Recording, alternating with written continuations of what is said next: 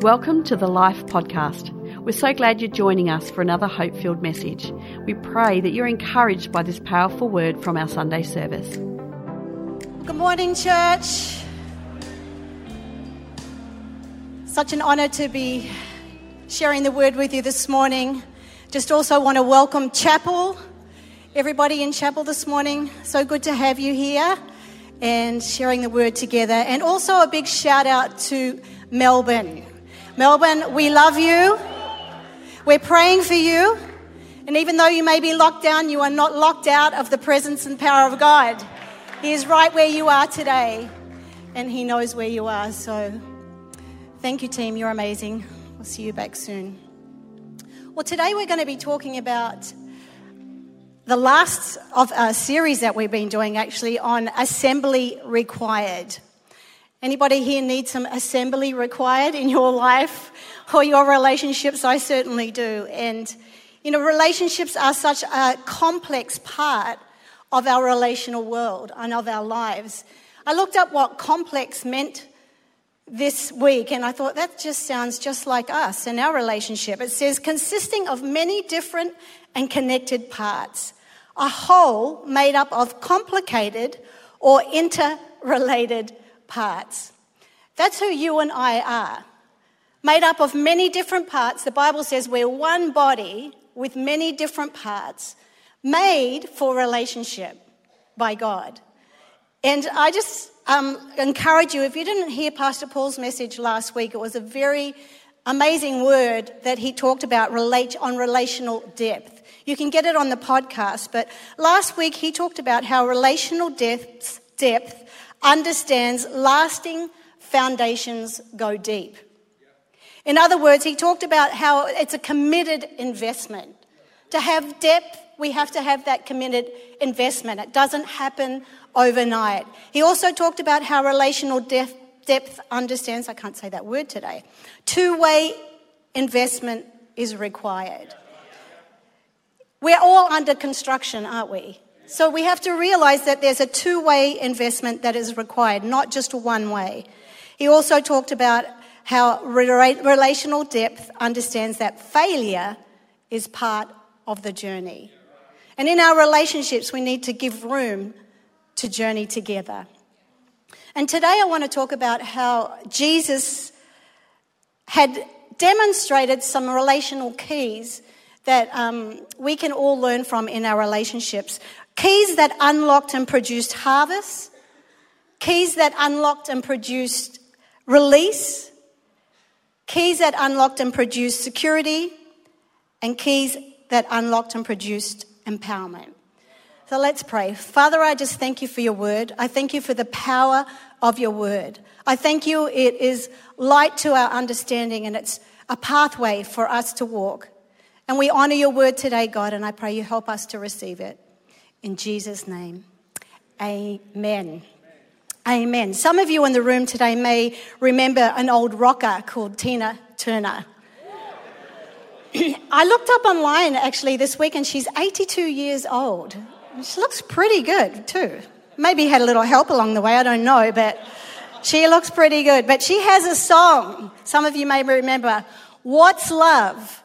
got to do, got to do with it. I'll spare you and not sing, spare your ears this morning, and particularly the actions that she uses. But what's love got to do, got to do with it? What's love but a second hand emotion? What's love got to do, got to do with it? Who needs a heart when a heart can be broken? Sadly, the world's view on love is that it is just an emotion. It is just a feeling. It's not a commitment, not something that needs our intentional focus or assembly required, like we've been talking about, but more about how I feel, about me, about my wants, how it makes me feel.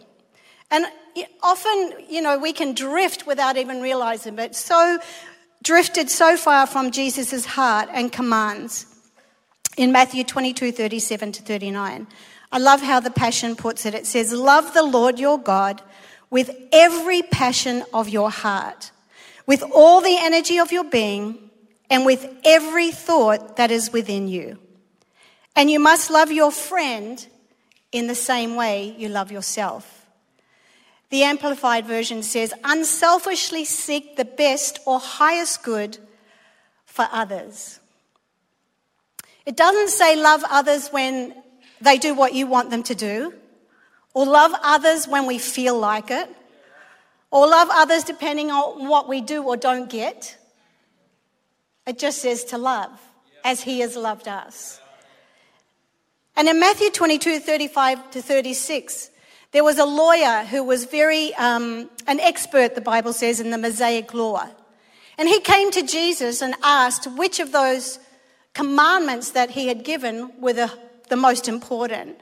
And Jesus responded back with the two that I just read. And then he said in verse 40, contained within these commandments to love, you will find all the meaning of the law and the prophets. The NIV says, All the law and the prophets hang on these two commandments. And when we know what it is to abandon ourselves in His love, when we have immersed ourselves in the love that God has shown to us and extended to us, when we embrace it, we find out who we really are. We are in Him. And when we know who we are, we have a foundation to be able to love others from that place. The foundation that will accept not only ourselves, but accept other people. Loving God first, ourselves from that place, is an empowering place to be. It's actually pivotal, Jesus said, to our existence, pivotal to our relationships, that we hang everything on those two commandments loving God passionately with all our heart, and then loving not only ourselves from that place, but others also from that place. So the question today is Is God our first love? Is He really, are we really devoted to Him? Because when we're devoted to Him, we offer others the greatest gift that we could give in our relationships. He is what completes us.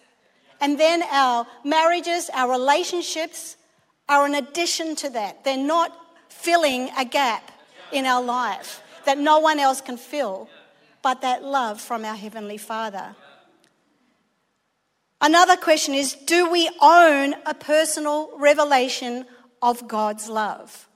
Not just have heard about it or read about it, but do we actually own that? Is our confidence in who we are out of that revelation in God and God's love for us? Because when we have a personal revelation, it instills acceptance and a sense of belonging and security. And lastly, are we loving others from that revelation of love. When we embrace God's love and acceptance, it enables us to love with a pure heart, with pure motives, not selfish. And any relationship takes intentionality.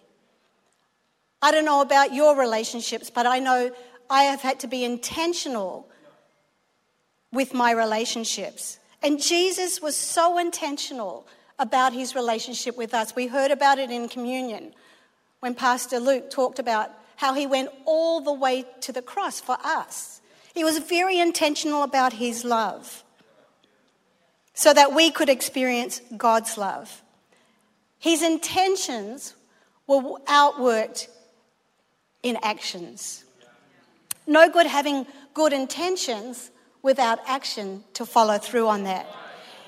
You know, before I, be, before I became a Christian, I was searching for love, which is another song, but in all the wrong places and from all the wrong people. And I came up empty. I experienced firsthand the devastation of that secondhand, selfish, what's in it for me emotion. And it did not build into my life. It did not add into my life. It's, it took away from me. It depleted me. Eugene Peterson says, Love is the background which everything else is played out. So true. We know that was the case in Jesus' life and what he modeled to us. He is the best person to learn from when it comes to relationships. He loved God with all his heart and all his passion, and that he loved others from that place of intimacy with God. So, if loving God is the background and foundation to our lives, and loving others from that foundation, you would think that our relationships would be amazing, that our relationships would be becoming more solid, more stable, more secure, more sound. Could the disharmonies that we face in our relational worlds, and we all face them, be because we don't actually really fully live from these two commandments.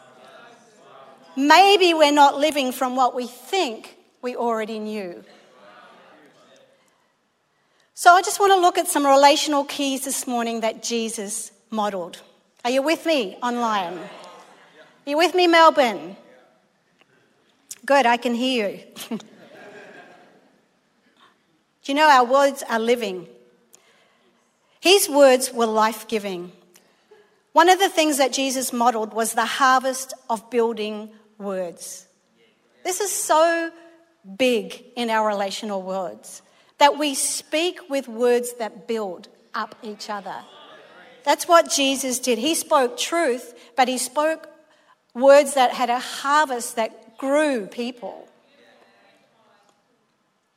His, his words were life giving. He was very careful to speak from the wisdom and grace of his Father. I know I don't always speak from the wisdom and grace of my Father. I speak before I think sometimes. And there are many examples where Jesus spoke kind words over people, giving words, words that brought life. I love how Psalm 45 2 in the Passion puts it elegant grace pours out through every word you speak. There are many, many examples, but I think about the woman with the issue of blood. Came to Jesus so downhearted because of her circumstances. And most likely cruel words that had been spoken over her by those around her because of the, the issues she had in her life.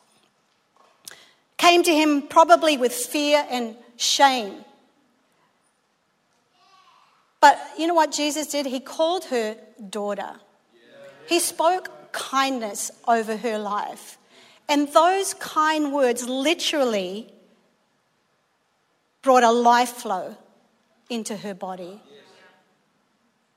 The power of our words can strengthen, can build up, bring healing, they also have the power to tear down. Ephesians 4:29 says, "Never let ugly or hateful, hateful words come from your mouth, but instead let your words become beautiful gifts that encourage others. Do this by speaking words of grace to help them." Mother Teresa says, "Kind words can be short and easy to speak, but their echoes are truly endless." Our words have the ability to create a harvest. The opposite to being generous with our words is unkind, inconsiderate, insensitive. And Proverbs tells us in Proverbs 55 when you speak healing words, you offer fruit from the tree of life. But unhealthy negative words do nothing but crush their hopes. So, how generous are we with our words to one another? when we think about it in our relationships, maybe in our marriages if you're married today, in our relationships, in our family relationships. How generous. And I know we can all be guilty at times of having words that were not building words, not building the right kind of harvest. And for Paul and I, you know, we, when it comes to conflict, are very different. I'm a processor and Paul's a resolver. And there have been many times along the way where we have had to dig deep to find those kind words as we journey to get to the resolve. Anybody know what I'm talking about out there? but we have to commit to responding, not reacting, because words are life giving. They're actually living. Words are living. If I was to ask the question, how many can recall today of harsh words that have been spoken over your life. Immediately, I recalled as I was preparing this message, these words don't have any power over me today, but they once had a lot of power over my life when my mother married a man called Bob when I was 15. And let's just say Bob and I came into conflict often. And one day he told me that I was trash that belonged in a garbage and that he would gladly put the lid on me. And you know, that was 46 years late ago, but I still remember those words today. But because of Jesus, they have no power over my life today. Equally so, how many can recall the impact of kind words that were spoken over your life? Words that encouraged and built into you. My father in law's name was also Bob, a very kind encouraging man. In fact, it's his birthday today. If he was here with us, he'll be partying in heaven today. But his name was also Bob, which I think is quite amazing. but he always said to me, after I'm emceed or spoke, any time that I was up here, whether it was good or not, he always came to me and said, You go, girlie, you're doing great. Do you know those short, kind words were life giving to me? They spoke life and encouragement into me. Not having a dad since I was a little girl of 10, those affirming, encourage, encouraging words were life. They were building words. They were words that had a harvest in my life. It doesn't take much on our part to say, You're doing great. In other words, I believe in you but it can make a world of difference to the person, a life giving difference. So Jesus demonstrated to us the harvest of building words and giving words. And he also demonstrated the release of undeserved forgiveness. This is huge. Something I think we could all identify at some stage, if you haven't had somebody that you've had to forgive so far, more power to you.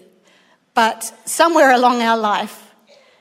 But Jesus modeled forgiveness. He was forgiving, full stop.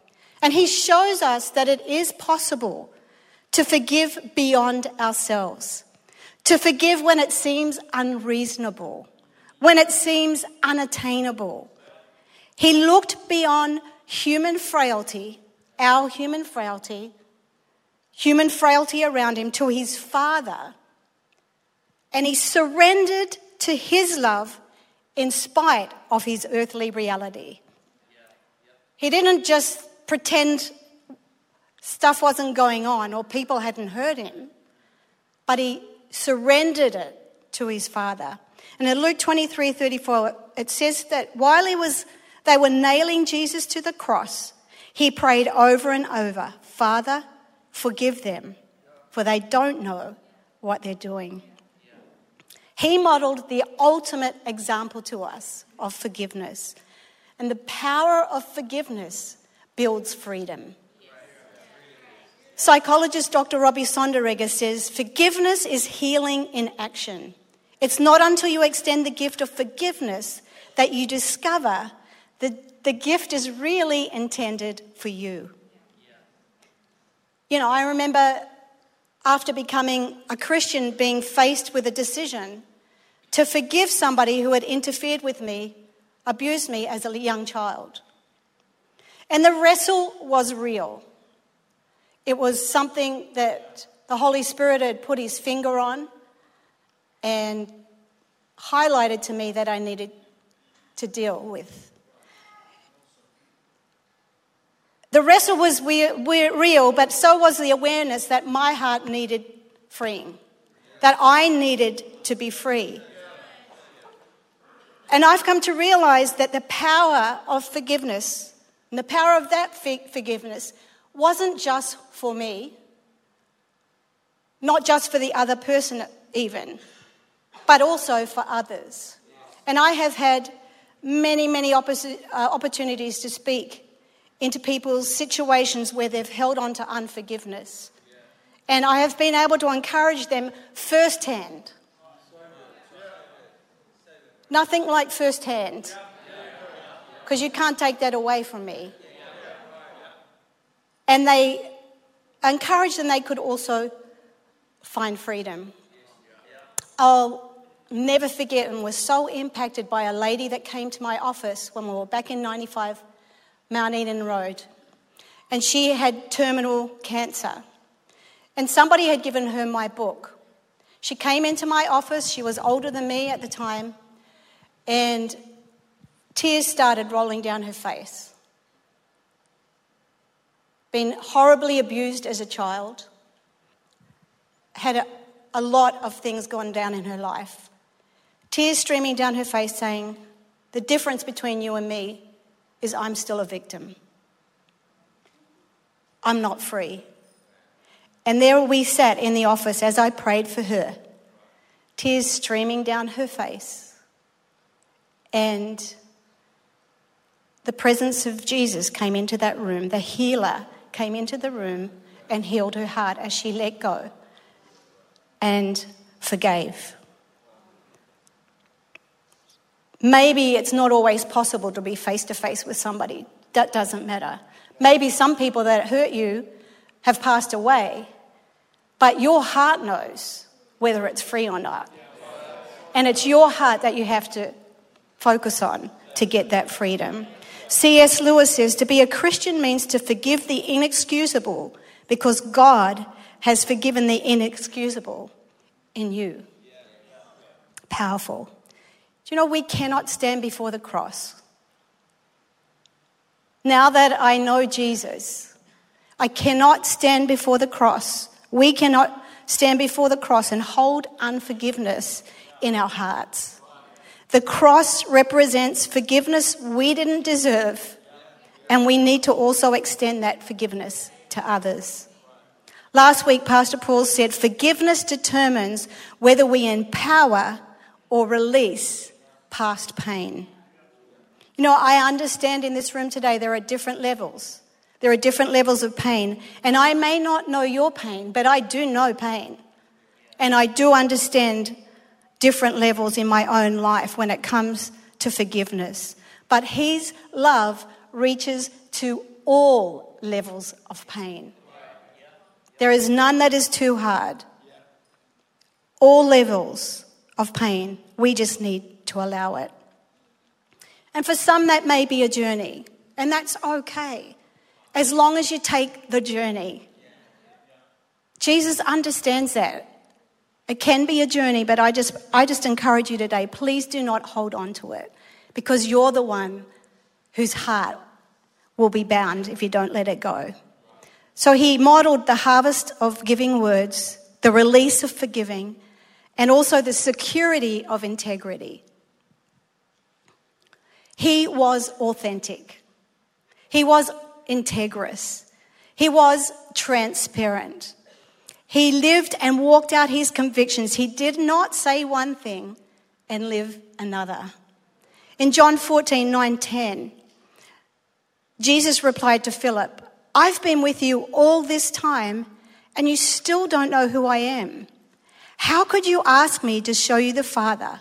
For anyone who has looked at me has seen the Father. Don't you believe that the Father is living in me and I am living in the Father? Even my words are not my own, but come from my Father. For he lives in me and performs his miracles of power through me. Jesus' integrity was solid. He lived as an ambassador of heaven. You know, in 2 Corinthians 5:20, the Bible tells us that we are ambassadors. An ambassador is someone that presents and demonstrates all the best that their hometown or government has to offer. Well, our hometown is heaven. I love that. We live out what we live out, the power of godly integrity, builds trust, respect, and security because our actions speak louder than our words. Mark Victor Hansen says the wind might cause a kite to rise, but what keeps it up up there is the fact that somebody on the ground has a steady hand. Hold steady to your values, your integrity. It's your anchor. You let go of that, it isn't long before the kite comes crashing down. Sad but true. When I was a young girl, I had a, a young Christian, a job in a receptionist. I was a receptionist to four salespeople and the bo- their boss. And um, I did all their secretarial duties. And knowing that I was a Christian, they were always trying to pay me out or get me to do something to see whether I was genuine or not. And it used to really annoy me. I really had to make sure that I kept that good uh, witness to them that they were trying to break down in my life. But they would, for instance, there were clients that would ring in that they hadn't followed up and done the right work, and they would want me to lie on the phone to their client when I was trying to get the call through to them. And I'd say, No, I'm sorry, I can't do that. I'm not going to do that. And they would get really frustrated with me. But unknowing to me, the big boss had been observing my life. And I'm not saying that I'm perfect, by the way. Don't, don't take this the wrong way. But this is just an illustration. And there was something confidential that he needed done. And he came to me to do it. And I had no idea that I had even earned his trust because I wouldn't do things that they were asking me to do. But the, uh, the flip side of that, there, were, there was a girl there, a saleswoman, and one of the uh, PAs to the bigger boss. Both, I invited them to church, both came to church and both got saved. And I was like, that is so awesome.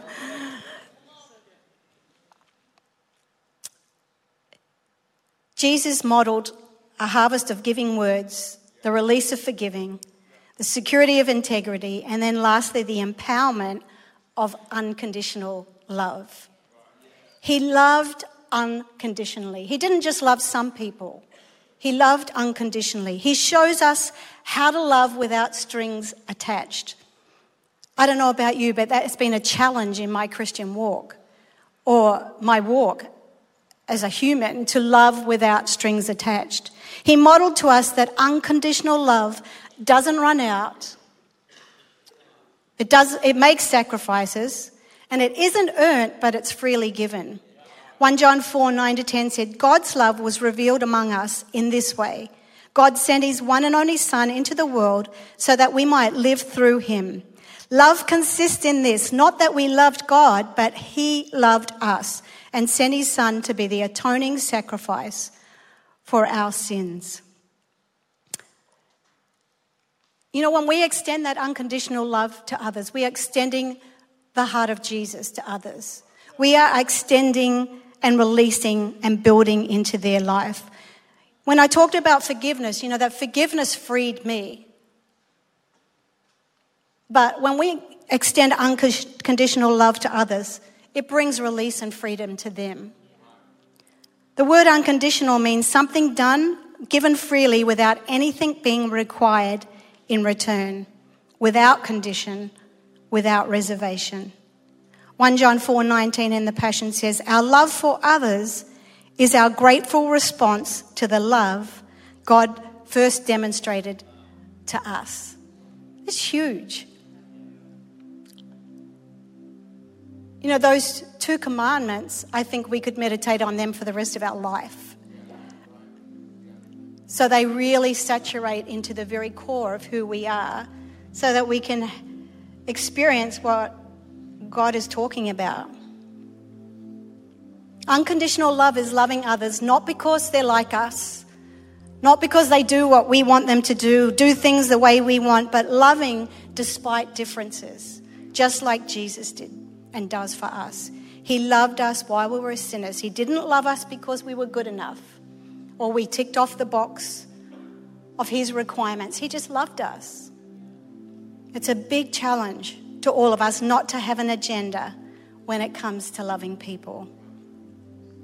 Knowing that first love, loving others from that place enables us to have healthy foundation to give to others. It gives strength to our relationships in the good and the challenging times. I'm going to finish with Hebrews 12, 2 to 3 in the message. It says, Keep your eyes on Jesus, who both began and finished this race we're in. Study how he did it, because he never lost sight of where he was headed the exhilarating finish in and with God. He could put up with anything along the way cross, shame, whatever. And now he's there in the place of honor, right alongside God. When you find yourselves flagging in your faith, go over that story item by item, that long litany of hostility he plowed through, because that will shoot adrenaline in your souls. It's powerful. You know, Jesus is fully committed to us. He went all the way so that we can be in relationship with the Father and live in the fullness of His love. So, what's love got to do with it? In response to Tina Turner, His love has got everything to do with it. Amen. Amen. Thanks for listening to this podcast. We trust that you're encouraged by this powerful message. You always have a place to call home here at Life, and we invite you to join us for our Sunday services at our Adelaide campus. If you'd like to know more about Life, then visit our website at lifeadelaide.org or download the Life Adelaide app and stay connected.